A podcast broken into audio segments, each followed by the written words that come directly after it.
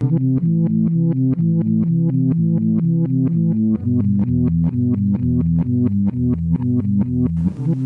one of our resolutions is to try and find magnetic monopoles. And here we have Dr. Alan Chodos. Dr. Chodos is a former Yale University professor, and he is now the associate director of the American Physical Society.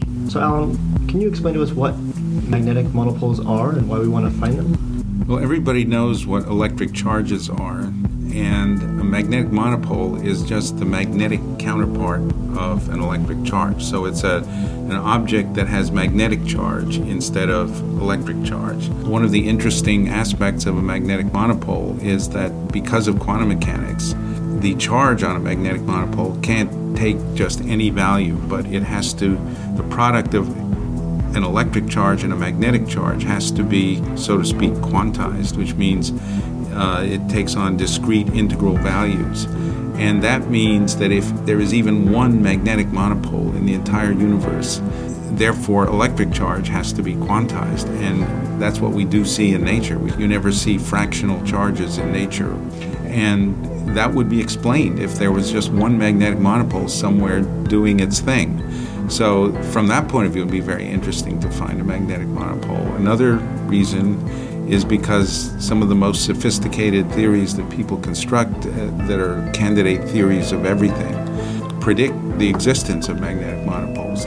But if we did find them and if we were able to study their properties, we would get a lot of information about what the theory of everything uh, could possibly look like. So that's another good reason to start looking for them. So your resolution may may or may not be realized in the near future, even if the LHC uh, is operating at full capacity in the coming year. It's, it's an interesting subject.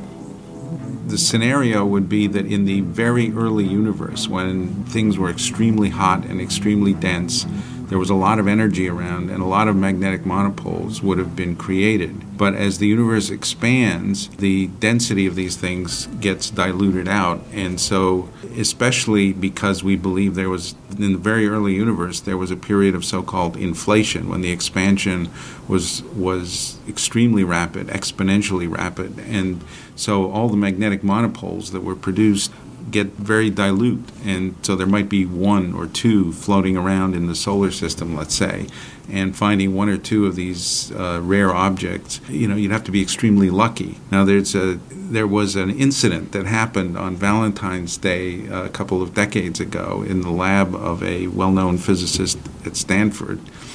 Uh, he had a very sensitive device called a squid, which can detect uh, magnetic fields at a very uh, high level of sensitivity, and they left this thing running, and uh, nobody was in the lab on Valentine's Day. I guess they take Valentine's Day seriously out there, and but when they came back the next day and they looked at the readout on the data uh, from the data from the squid, they saw that something with the exact right charge to be a magnetic monopole had passed through sometime during the the day, and there was a lot of excitement about that.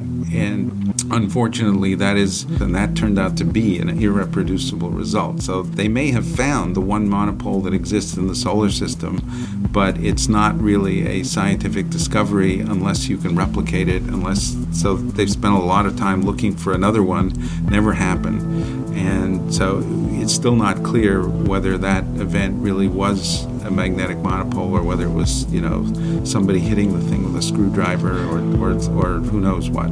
So, uh, you know, finding mag- a better way to find them would be to make them in an accelerator, and then you you can you have control. You can you don't have to wait for them to wander in from the universe.